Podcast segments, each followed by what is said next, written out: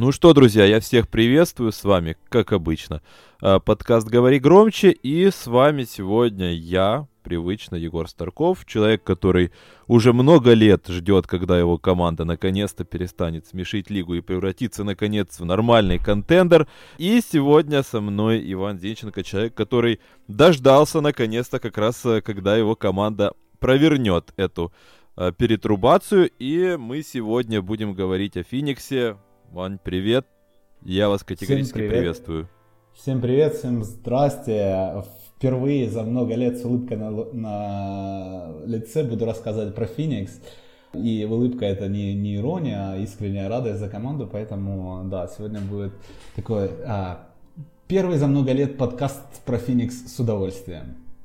Действительно, ну слушай, настоящие фанаты готовы рассказывать про Феникс, про свою, ну, в принципе, про любую свою любимую команду с удовольствием, наверное. Я и про Детройт с удовольствием расскажу, наверное, даже сейчас. А, но ладно, опустим наши влажные фантазии.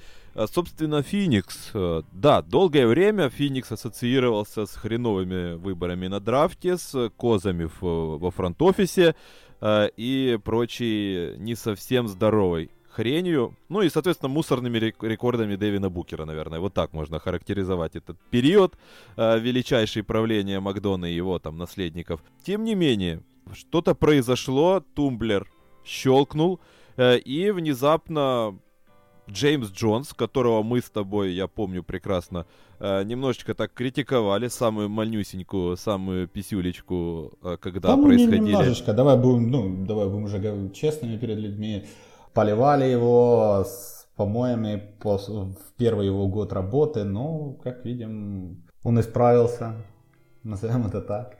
Да, вот я как раз э, к этому подводил. Вопрос вот в чем. Человек начал с вот этих вот странных обменов Ти Уоррена и компании, э, с неоднозначных выборов на драфте, но тем не менее, наверное, как все работает э, в мире спорта, результат оправдывает, наверное, любые действия, делает их правильными или неправильными. В случае с Джеймсом Джонсом э, мы имеем результат. Команда на втором месте в сильной конференции западной. И вот в чем вопрос. Ты человек, который видел э, много матчей Феникса за последние годы. Уверен, таких людей очень немного, и тем более у нас в Рунете. Соответственно, кому как не тебе видеть этот контраст? И как ты думаешь, э, в принципе, насколько велика роль непосредственно Джонса в том, что происходит сейчас, э, либо же опять-таки это все эффект пола, хотя вроде как, ну, если смотреть на Бабл, это что началось-то еще до пола предпосылки были. Ну, давай так, давай копнем немножечко глубже и еще Э, скажем так, до макдоновские времена. Те люди, которые ну, следят за лигой достаточно давно, они помнят эту крепкую команду Феникса во главе с Драгичем. Вот, вспомните, Драгич, Блэдсо, Айзея Томас еще до Бостона э, в порядке был, потом братья Моррисы, а потом Пиджей Такер, кто там еще был, э, Гартат, ну ладно, этого опустим, э, Ченнин Фрай, там, там приличная банда была, и им просто не везло им просто не везло, что они играют на Западе и на Востоке они бы с уверенностью выходили в плей-офф даже с тем результатом, который у них был. И они просто заканчивали там 9-10. Поэтому выборы на драфте там были ну, совершенно ну, не самые высокие, скажем так. Вот. Букер был там э, 13 пик. А, ну и, и, и все в том роде, да? ну, тогда им, в принципе, там... было проще выбрать на драфте э, под 13-14 а, пиком, они Шворена тоже выбрали, по-моему, 14 да, или да, куда-то да, туда. Да. Им вот, э, чем вот. выше, тем, э, тем реальнее, я помню, было выбрать нормального баскетболиста. И дальше потом произошли всем известные события, когда сначала начал ныть Драгич, его обменяли в Майами, потом зачем-то следом обменяли Томаса, ну, в общем, причем непонятный это обмен был. Потом а, мы все знаем, что было. Опять, вроде команда и должна бы что-то там показывать. Потом обменяли одного Морриса, второй Моррис начал закатывать бучу. И под всю эту шумиху обменяли вообще всех, кого можно и нельзя, оставив одного Блэдсу, сказав, это теперь твоя команда, вот э, и играй, вот тебе молодой букер, вот тебе там еще пару человек на, на драфте насобираем, давай пару лет потанкуем и вперед, мы контендер. Ну, в общем, как мы все знаем, ничего с этим не случилось. Волшебные чудеса, которые творил Райан Макдона и его выборы на драфте, к сожалению, не оправдались. Ну, тут э, двоякая ситуация, тут и Макдону особо не надо винить, потому что, во-первых, он был человек без опыта в управлении именно баскетбольной командой. Там больше нужно винить Сарвера, э, который купил франшизу, она один раз вышла в плей-офф, и после этого было 10 лет застоя, э, без попадания в постсезон, и это я называю эффектом Сарвера, потому что там ген-менеджеры менялись, их было несколько, там был не только Макдона, а Макдона он решил вырастить и воспитать сам, и научить его, как э, управлять баскетбольной франшизой. Вот, в общем-то, доуправлялся до 10 лет без плей-офф. И, наконец, додумался, что все-таки, как бы, ладно, окей, а, ни хера не получается, франшиза не, растет так стремительно в цене, как другие франшизы, поэтому давай-ка я что-нибудь буду менять. И вот э, тут появляется Джеймс Джонс, который был год помощником Макдона, да, ну, грубо говоря, заместителем. Э, ну и, можно сказать, э, то ли подсидел, то ли, ну, скажем так, добился повышения. Я больше склонен к этому, потому что он, в принципе, адекватный парень, адекватный э, человек. И да, признаюсь честно, а, прошелся по нему достаточно жестко, как в первый его год, потому что решения были, ну, честно говоря, мягко говоря, такие, не самые здравые, да, не было видно какой-то стратегии, не было видно какой-то модели, куда идет команда, что мы собираемся делать. Вот эта непонятный, э, непонятная попытка выменять Брукса, которая закончилась э, ну, счастливой случайностью для Феникса. Мы выменяли Убра. Все остальные обмены, которые там происходили, они больше напоминали какую-то перетасовку шестерок и семерок в колоде. Вот. До тузов мы дотянуться на тот момент не могли. И честно тебе скажу, а, я благодарен а, вот этой сумасшедшей случайности, которая случилась, за то, что у нас появился Убра, а, который и начал менять именно атмосферу в коллективе. Этот парень действительно, вот он а, своей энергией, своим каким-то а, подрывом, своим, тем, тем, что он просто сказал для начала, ребята, я не хочу уходить из Феникса. Там, там были обмены, и все не хочу играть в Фениксе, там и Риверс не хочу играть в Фениксе был. Да-да-да, помню эту историю. Там а, еще до этого Блэдсо не хотел играть в Фениксе, за, за что уехал в Милуоки и не хотел играть уже и там. в общем. И вот этот человек пришел и сказал, я хочу здесь э, играть, я хочу играть с, с вот этими молодыми пацанами, с Букером, я хочу играть с Эйтоном, я хочу играть с Бриджесом. Тут э, интересная команда, интересная э, банда. Мне, мне все нравится. И вот этим своим положительным подходом он просто начал э, с ног на голову переворачивать всех вот этих Джоша Джексонов, э, всех вот этих недовольных, а, все вот это нытье каким-то образом сглаживать и э, а, абсолютно менять подход и атмосферу в коллективе. И вот ему первая звезда за вот эту команду, которая уже без него сейчас идет на втором месте э, конференции. Вторая звездочка за то, что так случилось, это действительно Джеймсу Джонсу, но не за его обмены или подписания или драфты, а за то, что он создал стратегию. И от стратегии уже начал шагать. А, если Помнишь, мы когда-то с тобой разговаривали, я говорил, что ну вот я не вижу стратегии, без стратегии нету какого-то дальнейшего понимания и развития вообще баскетбольной франшизы. А, и это было в первый год. А потом а, они пошли от а, основного. Они изначально сфокусировались на выборе тренера, а, пообщались с тренером, захотели узнать его тренерскую модель, что он хочет вообще построить, поставить, создать здесь. И уже э, по ходу этой пьесы начали сюда добавлять определенные ключевые элементы, которые выстроили ту модель, в которую играет выбранный Монти Уильямс.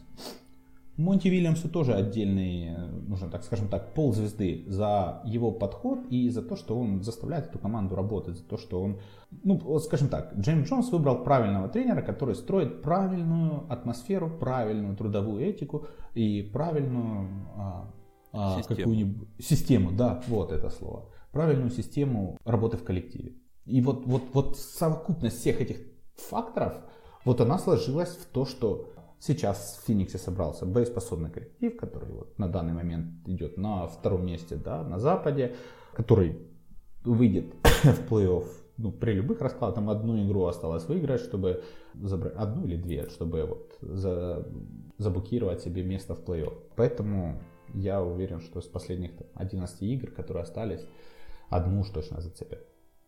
Так вот, вот, вот, это, вот это вся полная картинка, потому что раньше, может быть, там а, были игроки, но не было системы. Был тренер, но не было а, подхода, не, не было достаточно игроков. Ну и вот, вот все вот эти моменты, они как бы а, не складывали. Чего-то одного, какого-то ключевого элемента не хватало. А сейчас все сложилось.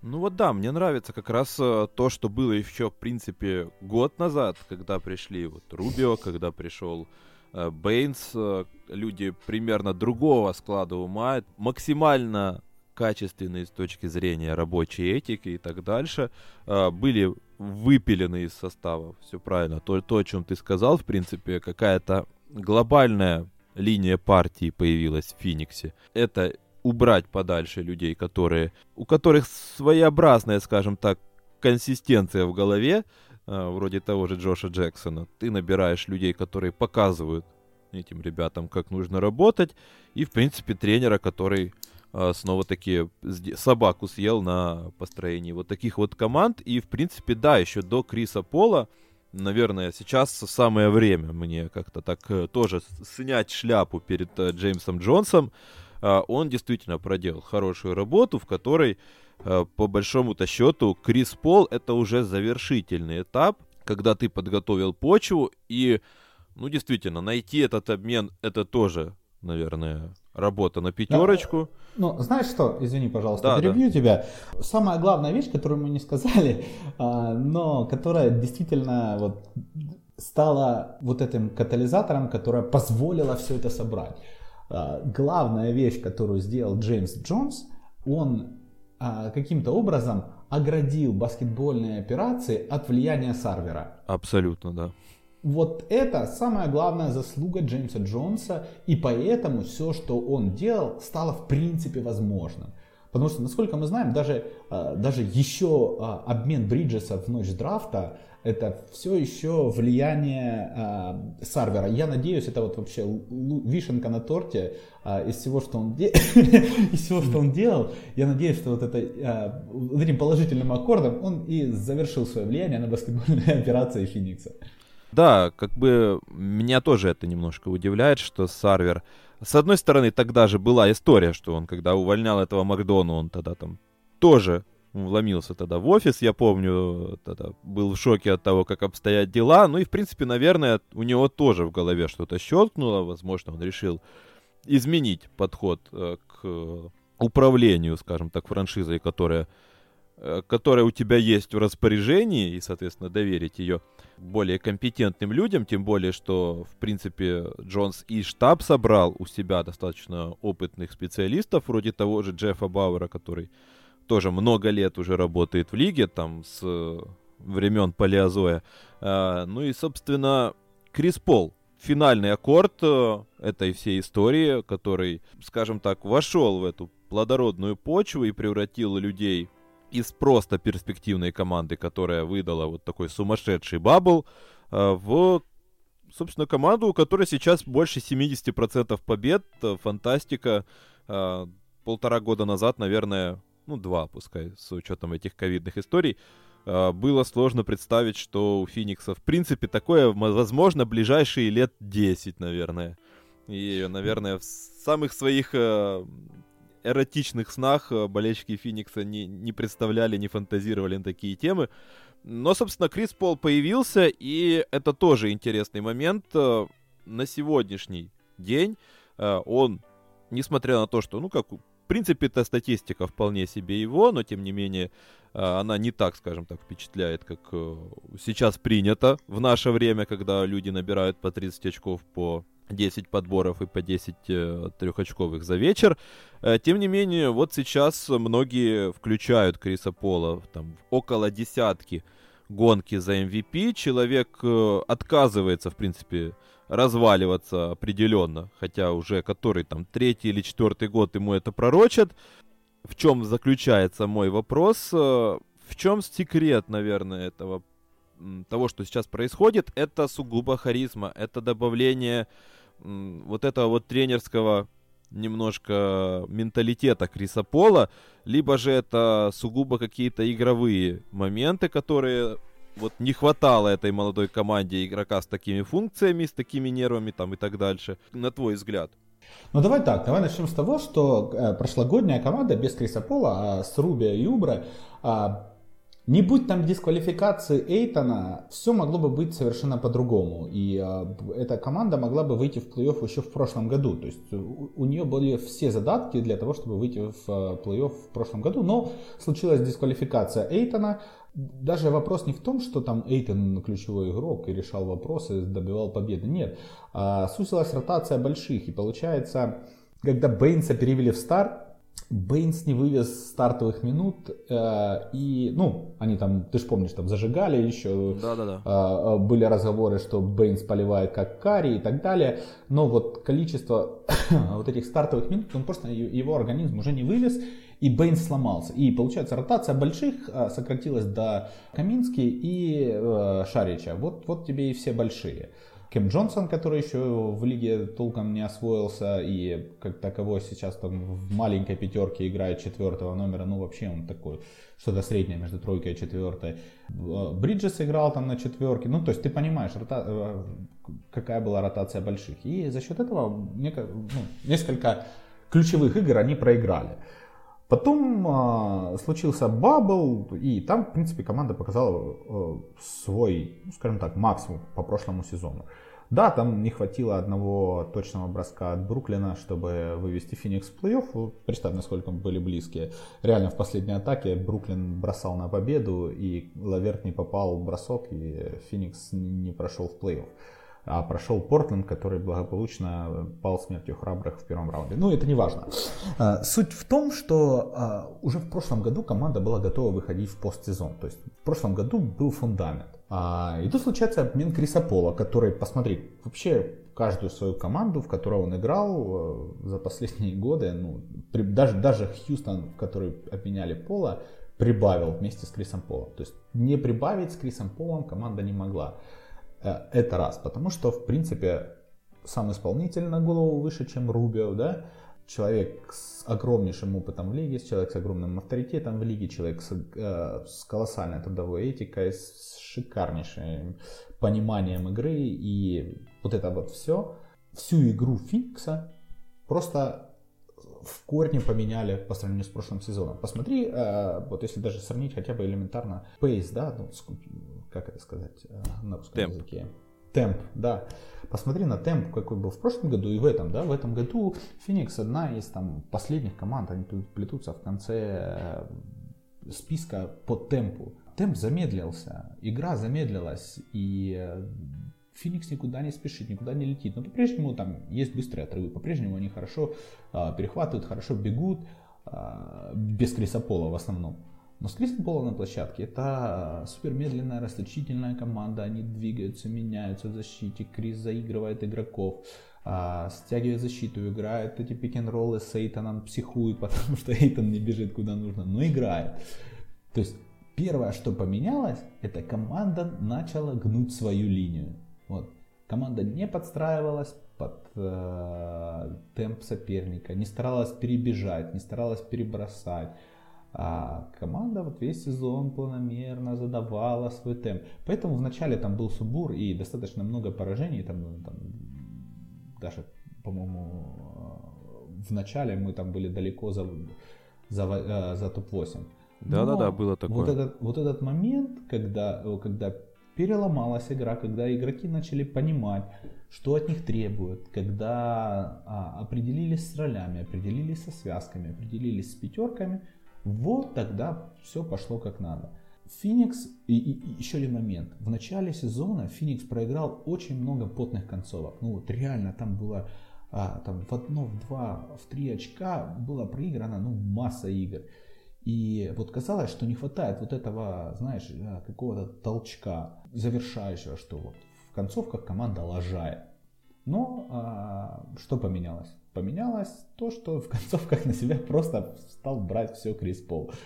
Тому подтверждение недавний матч с э, Нью-Йорком, который просто в одни щи э, в концовке вытащил пол. Все. И вот э, этот момент, то есть то, что Букер принял, что окей, не он завершает, окей, не он э, клатчер тут в этой команде, не вывозит, не вытягивает. Бывает он, бывает Крис Пол. Но если у, Букера не получается, Крис Пол смело берет мяч в свои руки, никому его не отдает и решает соло. А, добивается своего броска, добивается там своей точки и завершает. Вот этого момента не было в прошлом году. Не было человека, который помимо Букера мог взять и решить вопрос. Это еще один момент. Да? Вот. Первое темп, второе завершение. Ну и третье, естественно, харизма. Когда у тебя в команде такой человек с таким авторитетом в лиге, э, который приходит и так пашет, который так заботится о своем теле, Крис Пол, а, с этого года, ну или с прошлого, с прошлого года э, перешел на полностью вегетарианскую диету, начал заботиться о теле. Он понял, что Леброн долгожитель, потому что Леброн вкладывает колоссальные бабки в свой организм. И он начал вкладывать тоже. И вот этот момент, вот этот подход, вот эта э, такая, такая персона в команде, она заставляет других работать больше. А еще сюда добавляются такие трудоголики, как Джимон Картер, как Микл Бриджес, вот, которые приходят и пашут, которые отрабатывают на обеих сторонах площадки. Букер тоже, заметьте, как Букер поменялся. Букер тоже стал работать на, на своей половине площадки. Да, у него не всегда получается, но это не важно. Важно, что он старается, да? Батя, я стараюсь. Угу. Вот, вот, это, вот это про Букера. На самом деле это, это радует, потому что под, трудовая вот эта этика, а набор игроков плюс культура плюс Криспол, который заставляет всем, который работает на тренировке с молодежью, он каждому все же объяснит, каждому расскажет, 300 раз Эйтану подскажет, по щам ему надает, но, но потом похвалит в интервью. И вот, вот этот момент, вот этот подход, он тоже очень важен, а, от Криса Пола именно. И вот это эффект, суммарный эффект Криса Пола. Вот знаешь, кстати, история про подход Криса Пола к своему телу, к э, своему организму э, в своем возрасте, она мне немножко напомнила историю из э, мира футбола. Там сейчас не возьмусь говорить, что она дословная, но примерно такая история была в 2010 году, если я не ошибаюсь, в Миланском Интере. Тогда как раз Уэсли Снайдер рассказывал про то, как он только-только приехал в Интер, у Жозе Мауриньо на тот момент э, дико сложно на тренировках, э, невероятные там были нагрузки, в принципе, все выплевывали легкие, он не понимал, в принципе, почему э, игроки не жалуются тренеру, почему они там не поднимают бунт, он после мадридского Реала пришел и думал, э, почему я должен это делать, и почему бы не поднять этот вопрос на собрании каком-то игротском. И, в принципе, он как раз подошел к Жозе Мауриньо, сказал, что так и так, коуч, это, это занадто. А, но, тем не менее, Жозе Мауриньо после этого отвел его обратно на стадион и показал, что на тот момент там 37 или 38-летний Хавьер Занетти остается после тренировок и там дорабатывает некоторые технические и Э, собственно, физические элементы. После этого, в принципе, все вопросы отпали, потому что, ну, если дед э, Хавьер Занетти пашет, то, в принципе, все остальные игроки просто как говорится, завалили варежку и, и пашут. Не могут себе позволить, по сути, выкладываться меньше, чем выкладывается э, там 38-летний дед. Э, собственно, с, с Крисом Полом и Фениксом я представляю себе, наверное, похожую историю, потому что если тот объем работы, который берет на себя Крис Пол, он, в принципе, вынуждает и как-то подталкивает других игроков, вроде того же Бриджеса, Букера и компании, ну, в принципе, как ты можешь пахать меньше? Ну, то есть, ты здоровый конь, что, ты будешь жаловаться, может, мамочку позовешь или, или как там? Если тебе не нравится что-то. Поэтому, ну вот да, это тоже влияние Криса Пола и такого человека в раздевалке, который аккумулирует силы, которые есть в безграничном количестве у Феникса в, каче- в качестве вот этой молодежи, у которой сумасшедший там потолок и запас вот этого таланта. Просто его нужно как-то развивать, и, собственно, Крис Пол подталкивает этих людей э, больше работать э, и над собой, и, в принципе, работать. И знаешь, э, вот тут еще хотел отметить про Криса Пола. что ему, по сути, создали все условия для того, чтобы он был максимально нетоксичен в этой атмосфере, потому что э, у него здесь он не раз говорил, что тут я себя чувствую хорошо. Он про Оклахому, кстати, так не говорил. И там была немножко другая ситуация. В Оклахоме он работал и делал результат за счет э, сумасшедшей мотивации доказать, что ну, вот ну, этот вот... Он еще не списанный материал. Да, вот этот обмен был как бы не в вашу сторону, друзья мои, из Хьюстона. Здесь у него есть тренер, который работал с ним в Новом Орлеане. Здесь э, ассистент у Джеймса Джонса, человек, который был генеральным менеджером в том Новом Орлеане. Э, здесь э, в тренерском штабе Вилли Грин, который играл в том Новом Орлеане с э, Крисом Полом и э, Дэвидом Уэстом. Э, собственно, сам Джеймс Джонс хорошо знаком с Крисом Полом по работе в... Как там он называется? Этот э, кооператив игроков. Забыл, как это называется. В общем, там... Э, как там он назывался, потому что Джеймс Джонс был президентом вот этой ассоциации игроков, и, собственно, Крис Пол у него был э, Профсоюз ты имеешь в виду? Профсоюз ты имеешь да, в виду? Да, да, да, вот, фу, блин. Вот э, реально вылетело из головы. Э, собственно, Джонс э, там то ли вице-президентом долгое время был, и, и президентом долгое время был. Там Дэвин Букер, он э, тоже знаком был с Крисом Полом давно, потому что они там в одном агентстве немного тренировались еще до появления в Фениксе. И вот меня это долгое время немножко смущало, когда же, наверное, проявится вот эта вот скотскость Криса Пола, должна же она была, наверное, проявиться, потому что, ну, все уже привыкли, что это Крис Пол. А, рано или поздно должно было. Оно не проявляется и не проявляется. Он а, отменный тиммейт, и мы уже который год вот демонстрируем и наблюдаем за тем, что он внезапно не тот наглый хрен, который, к которому мы привыкли, не деструктивный элемент.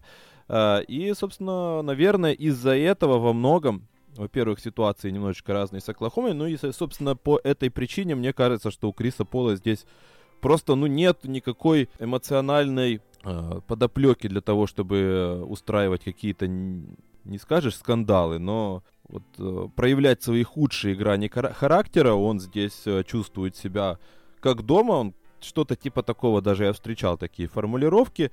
Э, в общем-то, ему здесь комфортно, и поэтому там уже пошли слухи, что он готов остаться здесь. Э, в принципе, в Фениксе его все устраивает, он там, может быть, даже контракт э, продлит. Недавно, недавно там в перерыве игры показывали интервью Криса Пола, и он говорил, что да, я живу далеко от дома, да, я там скучаю за детьми, но у меня в команде есть Микл Бриджес и Джон Картер, которые ведут себя как дети, так что я считаю, что я вокруг своих детей. Ну, то есть что-то такое. И вот эта атмосфера, она, да, действительно вот такая какая-то семейная, дружелюбная командная атмосфера, она, она присутствует, она вот с бабла как-то перенеслась. Вот, вот, кстати, я забыл, да, тоже историю встречал про то, что ему когда-то тогда перед началом сезона, когда с ним э, оговаривались планы на следующий сезон, ему там рассказывали тоже про э, это история и, и к разговору про вот это Хавьера Дзанетти и рабочую мотивацию, и к разговору про вот эту атмосферу, то вроде как с ним оговаривались э, этот лот-менеджер, менеджмент с предоставлением ему отдыха, про то, что им, у него будут свободные дни для того, чтобы проводить их с семьей, чтобы ездить там к семье и так дальше, он сказал, он как бы сказал, ребята, нет, спасибо, не надо, у меня есть работа, у меня есть команда, я с семьей видеться буду тогда, когда сезон закончится и так дальше, когда у меня будет реально свободное время. Э, мне, в принципе, не надо вот, э, вот таких поблажек для того, чтобы посреди сезона мне там искать выходные для того, чтобы я ездил домой. У меня это моя работа, я должен ее делать. Ну да ладно, Криса, Крису Полу мы уделили достаточно много внимания, ну хотя, в принципе, понятно, топ-10 кандидат на MVP, но, но вроде бы из э, того, что я встречаю, есть вопросы, потому что Дэвин Букер находится где-то там же, во многих версиях, э, кто-то выше, кто-то ниже, они оба где-то находятся возле десятки. Это, наверное, логично, потому что это самые яркие игроки команды, у которой 70% побед, но вот э, в отношении Дэвина Букера у меня меньше такой вот оптими... А, меньше оптимистичной ноты, поскольку перед матчем всех звезд, когда его прокатили изначально, я, по сути, абсолютно был согласен, поскольку тот момент, когда у команды все было не очень хорошо, больше на себя брал как раз Крис Пол, и это было далеко не лучшая рекомендация как раз Дэвину Букеру, поскольку Крис Пол начал сезон так, как будто он хотел отдать все в руки этой молодой команде, но видел, что не получается, и пришлось брать на себя. То есть немножечко это был камень в огород Дэвина Букера, но с тех пор Дэвин только накатывает, и вот я хотел бы твое мнение узнать об этом сезоне Дэвина Букера, насколько это лучшее, лучшее выступление его, скажем так, э, в карьере на сегодняшний момент, индивидуально, если говорить, э, либо вот были лучше. Ну смотри, ну лучше, естественно, не было, потому что то все, что было до этого, было мимо кассы, все, что было до этого, было мимо плей-офф, и каких-то результатов все, что он там стрелял, настреливал, не давало. То есть э, его статистика не трансформировалась в победы. Да, естественно, у него там не было достаточно качественных тиммейтов. Да, у него только в прошлом году появилась серьезная команда, давай так, которая вообще хотя бы на что-то там теоретически претендовала, да, на какую-то там э, выход в первый раунд и там благополучно отлететь от Клиперс. Но это не, ну, или кто там был на первом месте в прошлом году, не помню, от Денвера. А, суть не в этом. Суть в том, что в этом году ну, у него же цифры немножечко упали по сравнению с прошлым годом. Да, а, есть такое. А, а все почему? Потому что от него уже не требуется так много брать на себя. И э, это хорошо, потому что он так много не берет на себя, и команда выигрывает. То есть, как по мне, ну, если ты не Рассел Уэстбрук или Джеймс Харден, это нормально. В остальных, ну, в тех двух случаях, как бы, ребята не пожертвуют своими очками. Суть не в этом. Суть в том, что Дэмин понял, что да, в а, одну харю, в одни щи он не вытащит э, никакую команду.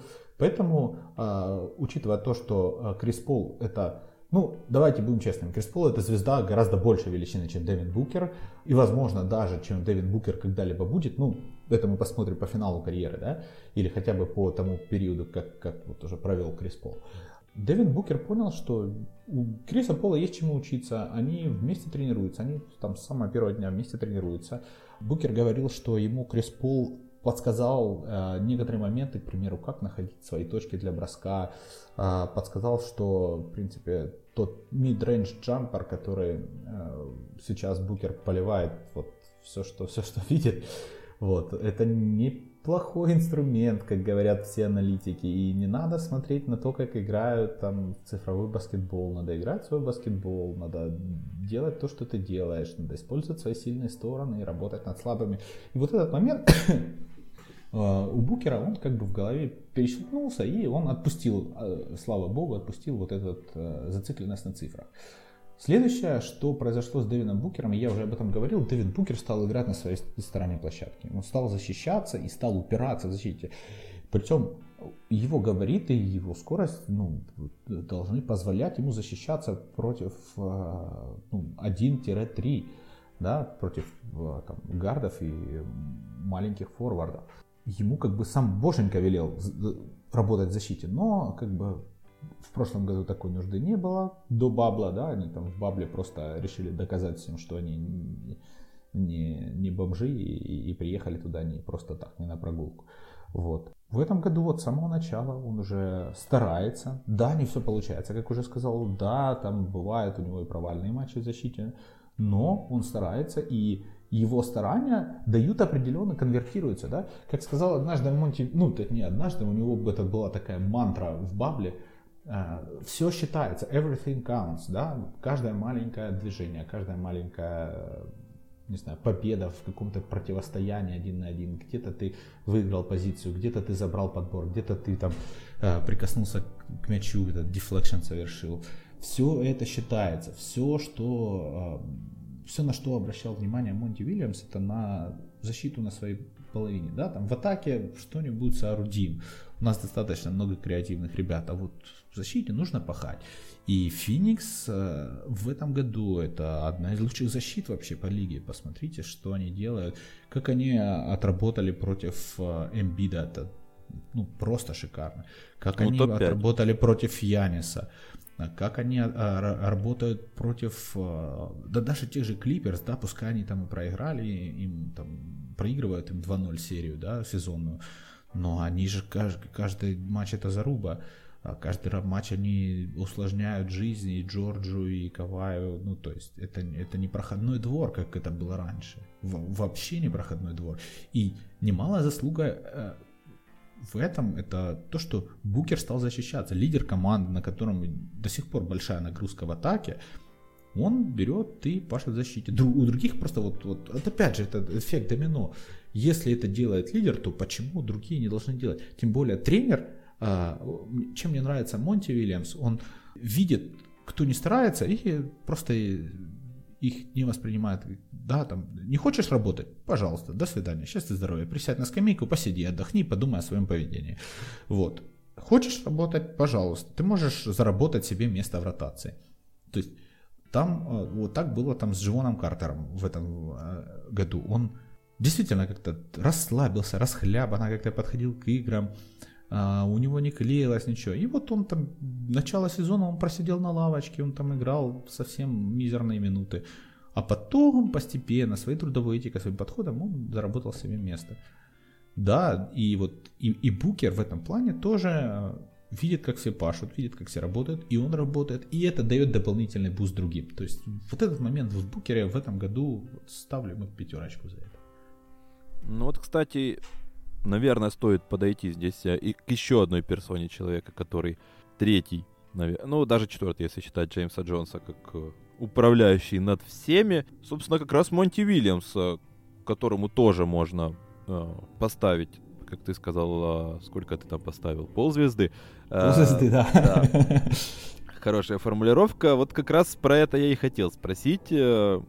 Мы видели прекрасно прошлый сезон Криса Пола, когда он фактически был тренером в Оклахоме. Внезапно у нее был тренер года, но мы все прекрасно видели по играм, по тайм-аутам, э, что происходит. Мы сейчас видим, мы сейчас видим в Чикаго Буллс, что происходит. Ну, Да, да, да. Ну, собственно, да. Во многом вопрос сейчас э, к тебе. Насколько ты видишь сейчас э, руку Монти Вильямса? Скорее, вот в чем ты видишь его руку? Э, есть ли тут что-то тренерское, или это снова-таки эффект мотивации Криса Пола, вот тренерских навыков и так дальше? Ну давай так, на мотивации на одной далеко не, не уедешь. Э, Если у тебя тренер деревянный по пояс, то сколько ты не мотивируй, а, игровые какие-то схемы на игровые комбинации, игровые наигровки, какие-то вот перемещения на площадке, а, замены в нужный момент, тайм-ауты, правильные замены, психология игроков, чтобы понять. Ну, элементарный момент. В последней игре с Нью-Йорк Никс Кэмерон Джонсон смазал первые 7 трехочковых бросков. В перерыве, в перерыве Монти Вильямс сказал ему «keep shooting». Кэмерон Джонсон вышел на четвертую четверть и попал три подряд трешки. Вот просто человек мимо кассы поливал весь день, да, всю игру, весь вечер.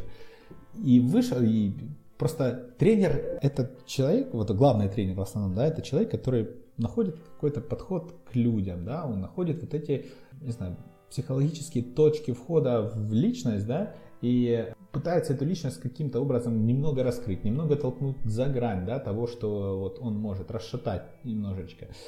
Вы вспомните первый сезон Микела Бриджеса, он вообще был как бы, ну, ни о чем. Пришел Монти Вильямс, и при Монти Вильямсе Бриджес просто засиял, ну, он совершенно другими красками раскрылся. Кэмерон Джонсон с первого сезона. Совершенно по-другому команда подходит к а, процессу тренировок. Да? Он а, выстраивает, вот я уже говорил об этом, но в Бабле у него была такая мантра «everything counts», да? все считается. Каждое маленькое движение, все, что ты делаешь, все это считается. Он обращал внимание на то, что смотрите, мы сдержали команду там до 100 очков в этом матче. Это то, кем мы хотим быть. Это то, где мы хотим быть. Вот. И вот этот подход, психологическое уравновешивание игроков. Он, он посадил сегодня, он посадил, не сегодня, в игре с них, с Криса Пола, только потому, что тут схватил технарь и начал психовать, там на, на суде руками махать. Он взял его, просто посадил на скамейку, говорит, все, сиди. И Крис Пол сидел молча, отдыхал, потому что Монти Вильямс это в первую очередь авторитет, да, вот он поставил себя как авторитет в этой команде, и э, ему все доверяют, и все купили, все поверили в его модель, все поверили в то, что он делает, то, что он играет, и никто не сомневается в его решениях по ходу матча, либо там а, в перерыве матча, э, либо там после матчей э, какие-то вот разборы идут, какие-то разговоры идут. И э, он, он, он часто тасует ротацию, он там может там посадить Краудера, который в принципе должен быть стартовым игроком, он может посадить его и выпустить со скамейки, потому что считает, что вот вот, этот, вот эта ротация сегодня сыграет лучше, чем с Краудером. Посмотрите на то, как э, Шарич э, говорил, говорит, я хочу остаться здесь, потому что здесь тренер, который в меня верит. И вот этот момент, что Монти Вильямс он верит в каждого своего игрока, и у Монти Вильямса можно заработать себе минуты трудовой этикой своей, подходом правильным, пониманием того, что он от него, э, пониманием вот, требований тренера – и вот этим моментом Монти Вильямс он подкупает. И каждый игрок, который находится с ним а, в одной там, не знаю, команде, раздевалке, комнате, он ему верит, он безоговорочно не спорит ни с одним его решением. А, сколько бы Крис Пол не психовал, но он никогда свои эмоции в сторону Монти Вильямса никаким образом не выплеснет. Он пойдет, там сядет, попсихует, побросает бутылки, а, и так далее, побьет э, руками стулья. Но Монти Вильямс он слова не скажет. Хотя вот, были тренеры, когда он, он и на Ди Антони э, вызвериться мог. Там, да? Было, да, я помню. Про Донована он вообще его за тренера не считал, наверное, потому что брал у него, забирал этот планшет и рисовал комбинацию. Ну, то есть с Монти Вильямсом он себя так не ведет, и это действительно классно, это действительно заслуга Монти Вильямса. Если брать чисто игровую э, точку зрения, то мне нравится подход э, игры от сильных сторон. Э, мне нравится, что э, Монти Вильямс понимает, какой сейчас современный баскетбол, а, но в то же время он понимает, какие сильные стороны его игроков, и от этих сильных сторон играет. Он понимает, что Крис Пол не может бежать и нестись там в сумасшедшем темпе и бросать там 7 seconds or less а, каждый там три, каждые три атаки трехочковый. Нет, он дает ему возможность играть свой баскетбол, там, свой средний бросок, который он там заливает просто с колоссальным процентом, да, по сравнению с другими игроками в лиге. Он дает э, Букеру играть от прохода, он понимает, что Букер ну, далеко не шутер. Он понимает, что э, тот же Кэмерон Джонсон может попасть три броска, даже если промазал 7. Он понимает, что Дживон Картер выйдет и э, выгрызет паркет и съест э, любого от бровки до бровки. Э, он понимает, что Диандре Эйтон там да, не, не супер а, классный роллмен, да, он, он не Сабонис, который ставит шикарные сакслоны. Но а, у Эйтона есть антропометрия, Эйтон может побороться за подбор нападений, Эйтон может добавить там 2 очка, он может а, бросить чуть дальше от кольца, чем обычно это делают там, тот же Сабонис. Он может бросить даже штрафной попасть хорошо. И вот он от этих сторон скачет. Он понимает, что у Бриджеса бывают там взлеты и падения, но он продолжает в него верить и продолжает ему давать определенные задачи на игру. Мне так понравилось, как он э, Бриджесу э, просто дал задачу не отходить от э, ой боже, Милоки. Крис, Крис Миддлтон. Миддлтон. Да, и вот он просто зеркально играл по Миддлтону, просто зеркально. И настолько это было заметно. Да, он там вообще ничего не заработал в нападении, там практически ничего не набрал. Но зато он с Миддлтоном там, ну вот, жил, считаю, в одной комнате. Очень это очень грамотно и правильно подходить к сильным сторонам своих, э, своих игроков и раскрывать именно сильные стороны своих игроков и от них шагать, вот это, это то, что делает Монти Вильямс. Просто даже тот пример, о котором мы говорили про а, темп игры, который был в прошлом году, когда у него была молодая команда, все могут бежать, Рубио может бежать, Рубио может там навешивать Эйта, ну вот, и они там это все играли. Вот. А в этом году так не получается. Окей, будем играть по-другому. Вот это я, кстати, очень ценю в тренерах, поскольку людей, которые в первую очередь э, гибкие, поскольку очень много и очень в тренде иногда бывают специалисты, которые хорошо продают какую-то свою идею, но они за пределами этой идеи несостоятельны. Когда вот у меня я гений там, движения мяча, знаешь, там, к примеру. Uh, у меня там uh, гениальная концепция этого цифрового баскетбола. Uh, когда у тебя нету ресурсов или не идет игра, или соперник не, не позволяет тебе реализовать те идеи, которые ты пропагандируешь, скажем так, сразу же начинаются проблемы. И вот это меня подкупает в Монти Уильямсе в том, что он постоянно знает, что делать, он знает, как реагировать в разных ситуациях, э, даже если это не популярные какие-то э, шаги, не трендовые, скажем так, вот то, о чем ты говорил. Но, тем не менее, это приносит результат, и это, опять-таки, помогает игрокам развиваться.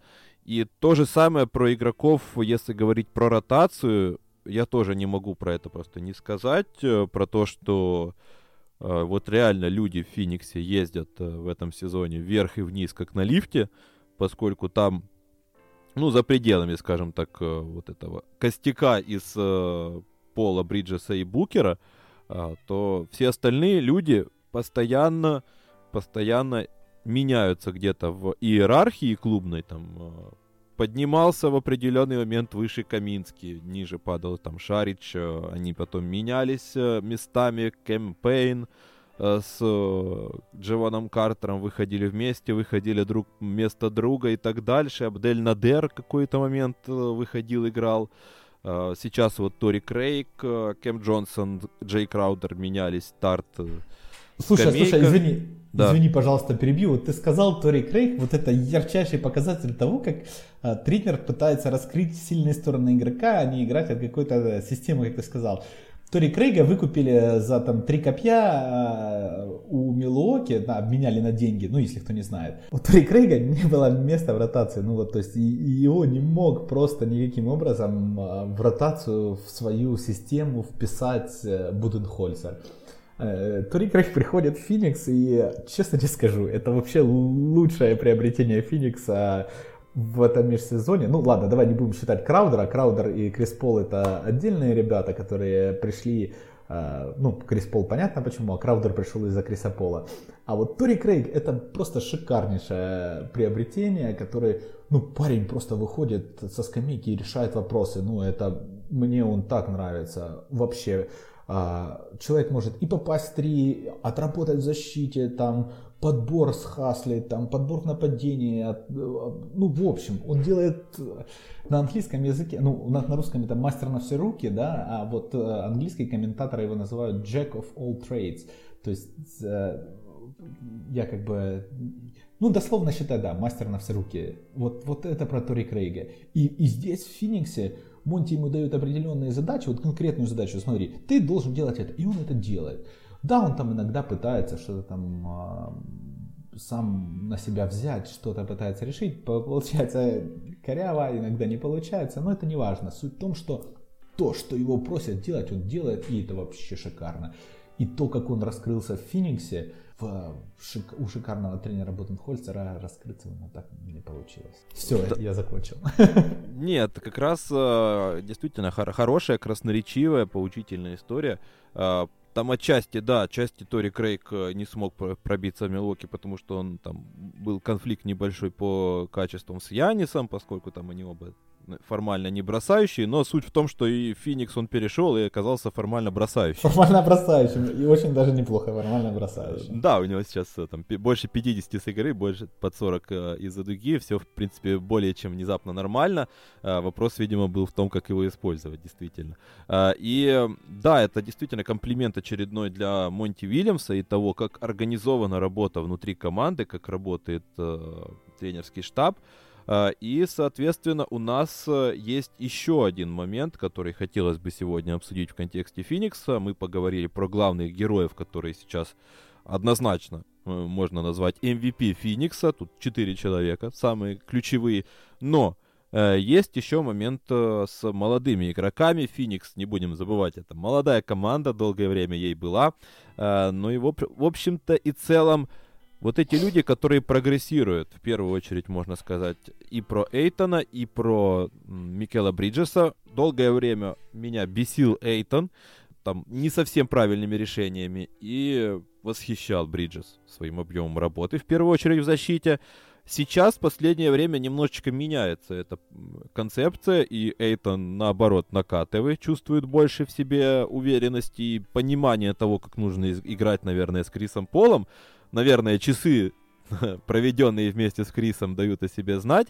А в то же время вот э, Бриджес немножечко сдает. Э, и хотелось бы твое мнение услышать, потому что и защит, ну, параллельно, естественно, Бриджес выполнял огромный объем работы в защите. Это было просто фантастика, как он играл против, э, персонально против всех лучших игроков соперника, если это, конечно, не какой-нибудь там Янис. А, и, соответственно, сразу же падает и в целом защита команды, потому что вот в апреле у Феникса там даже не в топ-15 защита, э, есть проблемы, и хотелось бы твое мнение узнать. Это временный спад, потому что, ну, как бы, плей-офф-то вот он скоро, и это не совсем э, приятный звонок. Ну давай так, вот мы с тобой просто вот там где-то пять матчей назад э, договорились, что мы запишем подкаст, и там, мы с тобой сошлись на том, что одна из тем может быть какой-то спад у Бриджеса. И вот он выдает 5 матчей, шикарную статистику, шикарную защиту. А вот, вот это поездное турне по Востоку играет просто ну, на высоте, на отлично. Э, и, ну, честно сказать, вау. А единственный момент по поводу того, что просила немного защита, это, скорее всего, отсутствие Краудера, это то, что выходит Каминский, а не Шарич. Э, ну, то есть, грубо говоря, люди, которые, в принципе, э, вот Краудер, который, человек, который дает защиту, да, он сейчас, он сейчас травмирован, да, кто там еще, ну, он травмирован, ладно, последние там, 4 матча, по-моему, да, или 5. Шарич тоже там то выходил, то не выходил, да, он там не мега защитник, но когда э, у человека травма, он выходит и, и его возят по паркету все, кому не лень, э, он опять получает еще одну травму, то, ну, понятное дело, он там ни о какой защите говорить не может, а он играет центрового во второй пятерке. То есть, а, а центровой это человек, который, ну, по сути, больше всех, наверное, влияет на защиту команды. Вот, вот, вот и выходят цифры. Но сейчас, сейчас мы не о цифрах и не о Шариче, и, и не о защите, мы сейчас о Бриджесе. А, ну, у всех бывают ups and downs, да, у всех бывают взлеты и падения, у того же Букера тоже был взлет, он там был игроком месяца, показывал колоссально, и потом немного стух. А, то же самое у Бриджеса, просто у него а, это не так, а, скажем так, он, он, он показывал ярко-ярко-ярко, а потом бам, и трошечки просел, и это стало резко заметно. А, потому что ну, человек работает по самым по самым сложным соперникам, по самым сложным оппонентам. Да? Он работает по, ну, если там у, Мил, у Милоки по Янису работал Эйтон, и, кстати, очень хорошо отработал. Кстати, да. То он работал с Миддлтоном, и там, да, тоже не, не все ладилось, но как бы он выполнял свою задачу, он от него не отходил, он э, делал все, что от него требовал тренер. Он выполнял всю работу. А, все, что вот, вот. Мне нравится, что Монти Вильямс ставит им задачи, а, конкретную задачу. Вот сфокусируйся, пожалуйста, на вот этом задаче. Там уже на той половине как получится. А вот здесь, пожалуйста, сделай вот так и так и так и так. И, и они делают. У Микола Бриджеса все в порядке, и, и будет все в порядке. Вернется Краудер, там будет чуть-чуть другая подстраховка, и, и у Бриджеса снова вернется вот эта уверенность в себе. Ну, хотя бы он последний матч с, Нью- с Нью-Йорком, и вот э, предпоследний матч они там с Бруклином играли, он, он, он очень хорошие матчи провел. Э, если с Бруклином он там, э, понятное дело, никто там Дюранта не сдержит, но он что-то там пытался, он сопротивлялся, он не опускал руки. Там.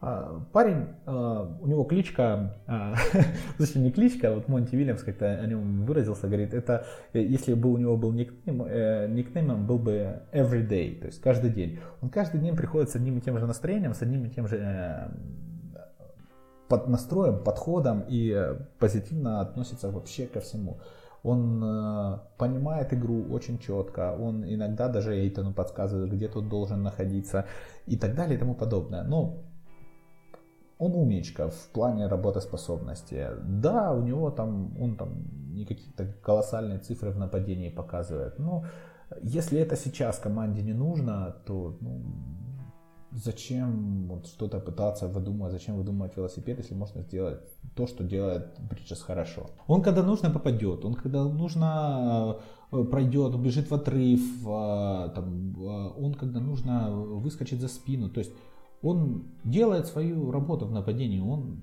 с этим справляется на отлично, но зная то, что и Крис Пол, и Дэвин Букер, они живут там вот на средних этих бросках, Бриджесу ну, не всегда там нужно находиться, чтобы просто им не мешать. И он это понимает и может как-то э, роль свою принимает, и, и это хорошо. Ну, мне вернется, кажется, вернется. Просто вернется вот э, еще был момент э, по поводу Бриджеса еще в банальной усталости, потому что, ну, действительно, он больше всех на, набегал и наиграл минут в этом сезоне в Фениксе. То есть у человека, в принципе, на таком объеме работы невозможно, по сути, удержать одну планку. То есть это, скорее всего, мне кажется, там еще надо будет э, перед плей-офф где-то все-таки добавить немножко лоуд-менеджмента и ну и как ты правильно сказал, там вернется Краудер, есть теперь еще и Тори Крейг, то есть э, вингов хватает и немножечко хотя бы сбавить ему э, нагрузку для того, чтобы он по сути просто не загнался перед плей-офф, э, потому что ну парень молодой, по сути, как раз... Ну, там будет время плей-ина, будет время плей-ина, когда быстро очень восстанавливается сейчас НБА. То есть 2-3 дня и как бы кондиции восстанавливаются. Не нужно там, честно говоря, отдыхать неделями, когда ты молод. То есть ну, он молодой пацан, ну, он достаточно быстро восстановится. Я не думаю, что там будет для него придумывать load management. Ну вот, серьезно, это даже звучит как-то смешно. Но возможно, в последних играх Монти просто действительно снизит нагрузку со всех стартеров, чтобы, не дай бог, кто-то не получил травму перед самым, перед самым плей-офф. Но там еще вопрос, а, на четвертое место, в принципе, они не опустятся, а значит, э, на Лейкерс в первом раунде не попадут, и значит, можно будет в принципе, и на третье спускаться, и там с Далласом бодаться. Ну, то есть, э, там будет уже вопрос того, с кем они хотят играть в первом раунде плей-офф. Если они захотят играть с Далласом, то, пожалуйста, э, будут проиграны определенные матчи, и они будут играть с Далласом. Вот и все. Но load management для Бриджеса точно делать никто не будет. Ну, я имею в виду не столько, как load management в плане пропускать игры там по coach decision и так дальше, Э, я имею в виду просто немножечко перераспределить нагрузку ввиду того, что появился Краудер, появился... Ой, появился Краудер, появится Краудер, вернется и появился Тори Крейг. Соответственно, немножечко на крыльях будет полегче. Э, я в этом плане имел в виду. Э, так-то понятно, я согласен. И, ну, естественно, Эйтон человек тоже достаточно такой неоднозначный. Все-таки это первый пик драфта. И не сказать, чтобы он играет как первый пик драфта, но вроде как он прогрессирует, его хочется тоже вроде как хвалить. А, у тебя какое отношение к этому сезону от Деандре? А, начало сезона у него было такое смазанное, потому что ну, играть с Крисом Полом это достаточно сложно для его уровня понимания игры. А, и э, учитывая то, что Крис Пол хочет от него реакции здесь и сейчас, а, его этот момент немного сбивал, и поэтому ему было тяжело. Но а, мне нравится, что по сравнению с первыми двумя сезонами в лиге Эйтон стал а, правильно защищаться. Да, есть там ошибки, огрехи, но он все делает правильно. Он защищается правильно, он занимает позицию правильно, перемещается на ногах правильно. Очень редко ведется на все вот эти показы, фейки и так далее. А, даже если его вытягивают на, туда, на дугу, он правильно перемещается, правильно закрывает проходы, компенсирует своей длиной рук проигранный шаг и так далее. То есть вот этому он научился. Следующий этап научиться ставить заслоны, потому что то, как ставит заслон Эйтон, а, ну это, скажем так, а, школьники ставят лучше. Э, он ставит заслон, Крис Пол его оббежал, э, пробежал до середины э, трехсекундной, Эйтон еще стоит, развернулся, смотрит, что делает Крис Пол. Ага, Крис Пол бросает, надо бежать на подбор. И вот, вот этот момент с правильной постановкой заслона, вот был Бейнс, который просто ну, был феноменален на заслонах. Я не знаю, почему он у него ничего не научился. Ну, может, может просто не понимал, что нужно подсмотреть у Бейнса, чтобы быть лучше. Никто ему не, этого не подсказал. Вот, но Бейнс, а, там даже была такая статья, Дэвин Букер так раскрылся, потому что у него там а, за всю карьеру не было такого скринера, как Бейнс. Вот. А, ну и в общем, а, по защите у него на, ну, давай скажем, на твердую четверку у него защита, и это уже огромный boost команде. В атаке. Вот он, скажем так, а, собирает то, что не досталось Букеру с Полом, и э, подчищает за ними, и э, когда у него там мисматчи, его заигрывают, он очень старается, но как бы скилла немного не хватает а, для того, чтобы в атаке быть какой-то там супер значимой силой, либо человеком, на которого там, будут стягиваться более, больше, чем один игрок. Вот. Момент по атаке, который мне нравится у Эйтона, у него ушли в небытие вот эти фейдвей джамперы, которыми он пытался там поливать а, предыдущие сезоны.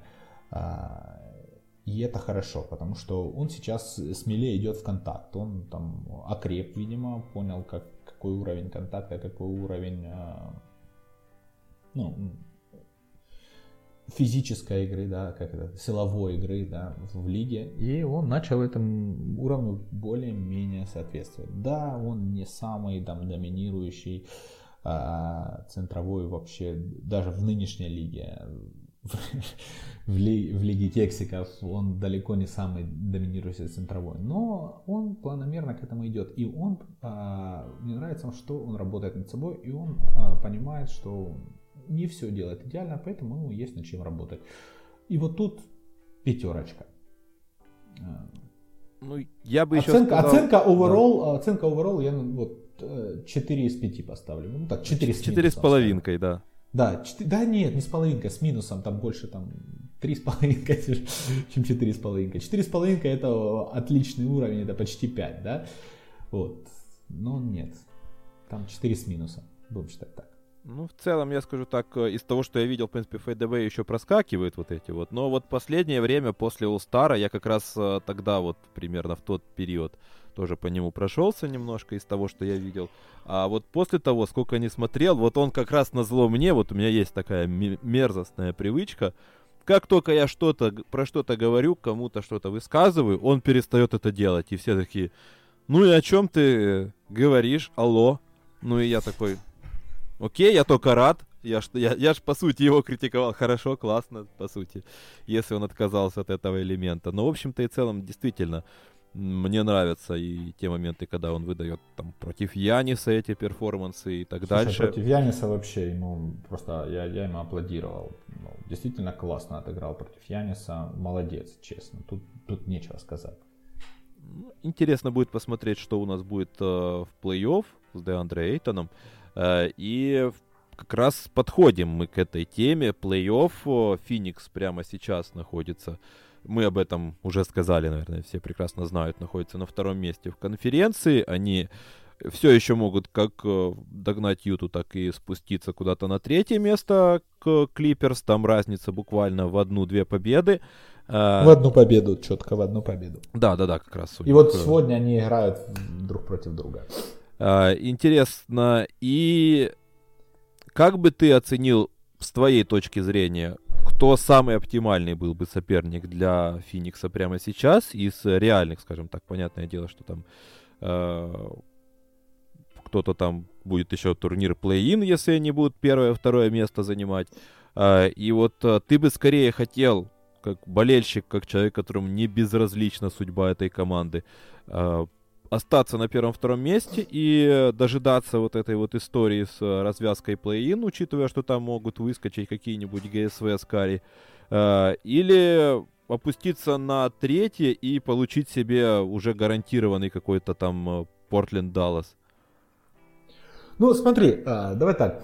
Во-первых, ну, неважно, с кем играть в плей-офф из нижней четверки на Западе, в любом случае это будет испытание для Феникса, потому что ну, в плей-офф игра меняется. Единственное, что Феникс достаточно э, в медленном темпе играет, и э, в плей-офф они сильно не замедлятся. То есть там как такового замедления э, сильного не произойдет. То есть на команду особо сильно это, вот именно конкретно этот момент не повлияет. А, но уровень э, физического контакта, уровень э, защиты и подготовка конкретно под тебя, а, вот они будут влиять в основном на букера, потому что, ну, недавно Тайбл, а, там до этого такие ребята, как там, даже тот же Дорт, показывали, как играть против букера. И вот у него действительно проблемы, когда против него играют такие, такой э, силовой габаритный гард, и он там не может воспользоваться своими габаритами, чтобы получить себе там место для броска, э, вот тогда он начинает испытывать проблемы. Э, и это все знают, и это будут использовать. Э, тот же Тори Крейг, э, когда защищался против Букера, ну, когда он еще играл в другой команде, он его тоже, ну, он ему не давал жизни, потому что он большой, габаритный и достаточно подвижный. Все. Это все, что нужно, чтобы защититься против букера. Вот. И это может быть проблема. И кто бы там ни вышел, даже тот же Даллас а, или Golden State с их карри и опытом, да, или, а, где Виггинс может отыграть по букеру, а, кто угодно может создать Фениксу проблемы. И как минимум, ну, Phoenix 4.0, я так полагаю, никого не, не выбьет, да, из, из плей-офф. По-любому будут проиграны матчи, по-любому будут потные концовки, по-любому будет там ну, элемент везения или невезения. Вот. Но там, по сути, абсолютно вообще не важно, кто выйдет. Потому что, а, ну, Монти Вильямс по-любому настроит что-нибудь под соперника. Точно даже соперник что-нибудь придумает а, под Феникс. С Далласом будет, наверное, сложнее всего, потому что там Карлайл, там Дончич, там выздоровеет Парзингис, я надеюсь. Вот. И с Далласом, наверное, будет сложнее всего. А, кто там выйдет из плей-ин, то ли это будет, э, ну, скорее всего, как, как мне кажется, это будет Портленд и Голден Стейт, независимо от того, на каких местах они там закон... Ну, хотя, если там Портленд с Голден Стейт будут в первом матче биться, то вот кто-то из этой пары точно выйдет, и вот это будет не подарок ни для кого. Ну, если, если Портленд еще можно там будет как-то а, проскочить э, в полноги, э, да это в какие полноги, если Портленд можно будет легко пройти, да относительно легко, там 4-2, то с Golden State будет сложнее, потому что ну, потому что, потому что, потому, потому что они будут играть и биться, и у них есть опыт в плей-офф у, у многих игроков. И там э, будет мотивация биться с Фениксом. Ну вот, вот знаешь, и, э, и самое интересное сейчас э, ты назвал две команды, с которыми должно быть сложно, вот Даллас и Golden State. Это команды, у которых, по, у, у, у которых с Фениксом в этом сезоне 0-5. То есть Феникс их просто размазал и одного, и другого. Вот э, интересная не, ситуация. Вот, не, я согласен, в, том, в том-то и прикол, будет. понимаешь? В том-то и прикол, что э, это может сыграть злую шутку с Фениксом, который будет говорить, там мы их это, там мы их то. И в итоге они просто, ну, просто могут сдуться э, и, и, или просто могут не, забы, не забить свои броски, э, а потом просто стушеваться. Поэтому, ну честно тебе скажу, вот э, я бы не хотел ни Даллас, ни, э, ни Golden State. Я Но согласен. Кто-то, да. кто-то из них точно будет. Я вот что-то, моя, моя, моя чуйка такая, что... Ну, мне кажется, просто прелесть, наверное, которая может быть э, в этих э, победах и плюсах это то, что и Даллас, и Golden State это достаточно однонаправленные, одновекторные команды, при всем уважении моем к Парзингису и всем там людям, которые есть у Golden State за пределами Стефа Карри. А значит, э, по сути, с ними Феникс может играть э, все, вплоть до Box and One с Микелом Бриджесом на Дончиче и Карри. Э, поэтому, собственно, наверное, я не видел этих матчей, все пять матчей, которые там были в этом сезоне с этими командами, но есть подозрение, что оно примерно так и работало, и Бриджес пахал против этих игроков, а все остальное, в принципе, там не так страшно. Э, и вопрос в том, как ты это остановишь. Но другой вопрос, что да, действительно, это плей-офф, и там немножечко игра поменяется в любом случае, и в любом случае вот такая вот настолько удивительная статистика, она может быть обманчивой. А, и, в общем-то и целом, я согласен с тем, что интересно посмотреть за тем, а, как изменится игра в первую очередь соперника Феникса, поскольку, да, ты правильно отметил, что Фениксу уже замедляться-то некуда. А, ситуация тут как раз э, весьма понятное, и вопрос только в том, кто попадется вам в соперниках и что они попытаются делать против вас и а, в дальнейшем. Но это мы уже узнаем очень скоро, потому что Феникс у нас а, стартует в плей-офф, ну как и все в плей-офф NBA, а, уже очень и очень скоро, поэтому я надеюсь, что сегодня мы а, постарались зацепить практически, ну, все, на что была возможность зацепить в эти приблизительно часик, ну чуть-чуть побольше там получается, ничего страшного. И я надеюсь, немножечко подраскрыли картину происходящего. Вань, спасибо тебе про то, что ты выстрадал эти годы и дождался наконец-то того, что Финик, про Феникс можно говорить с вот таким вот оптимизмом и говорить про то, что вот мы сверх, с вершины турнирной таблицы рассматриваем, кто там у нас будет в соперниках. На самом деле, честно, а, это какой-то сюр, э, потому что последние 10 лет я следил в основном за тем, э, кто там нам может попасться на драфте и кого мы там можем выбрать.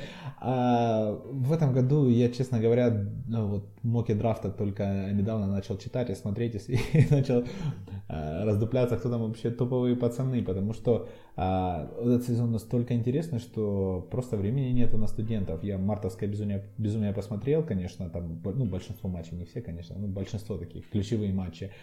И все. А так я в основном НБА смотрю, хотя, к примеру, вот, там, последние, наверное, лет пять а, просто забивал на концовку сезона, потому что понимал, что там вообще ничего не светит, и переключался на студентов, там как раз студенты расходились, мартовское безумие и все дела, и было весело, вот, и как-то и, и, и там, и там, знаешь, и, и, и рыбку съел, и волки покатался.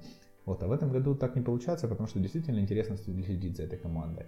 Как бы, как бы кто там чего не говорил, да, это же Феникс, все дела, это уже просто по накатанной прилипло, но на команду интересно смотреть, Команда показывает зрелищный баскетбол, классные зарубы выдает с лидерами, классные зарубы выдает и с аутсайдерами, неважно.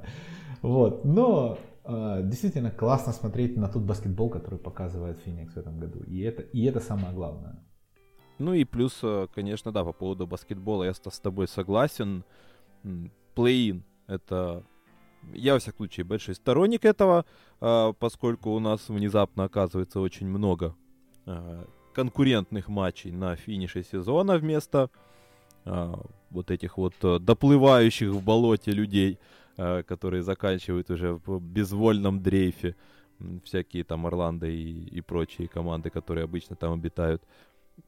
Но, в общем-то, это ладно, это уже тема для другого разговора. Мне остается, по сути, сказать только, друзья, Будем крайне благодарны за любой фидбэк, за любую активность. Э, ну и, соответственно, спасибо всем, кто дослушал до этих благодарственных речей. Ну и, конечно же, тебе, Вань, надеюсь, слушайте, не последний слушайте, раз. Э, небольшой, небольшой такой э, сделаем, ну, я не знаю, как, как э, можешь, можешь взять себе фишку, отдаю тебе бесплатно э, идею. Э, Смотри, вот мы разговаривали про Феникс. Следующий матч Феникса это с Лос-Анджелес Клиперс ровно сегодня ночью. И вот я сделаю небольшой прогноз, что не то чтобы прогноз, но попытаюсь э, предугадать, э, кто победит в этом матче. И вот поставлю... Феникс, кстати, по сезону проигрывает 0-2 Клиперс. Вот они два матча проиграли э, парусникам. А в этом матче вот они победят. Хоть ты, хоть ты тресни, никто меня не перебедит. Вот а, я не знаю еще результата, вот как раз а, те, кто будут слушать, могут в комментариях сказать, угадал я или нет. Да, кстати, вот а, выйдет, скорее всего, завтра этот подкаст, поэтому, а, друзья, пишите, а, естественно, как там прошел матч, и будем надеяться, что... Ну, сегодня вы проговорили про Феникс, поэтому будем надеяться, конечно, что у Феникса все получится, но э, я, во всяком случае, стараюсь быть беспристрастным.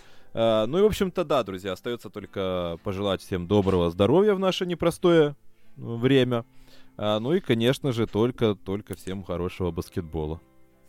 Всем счастья, здоровья, пока.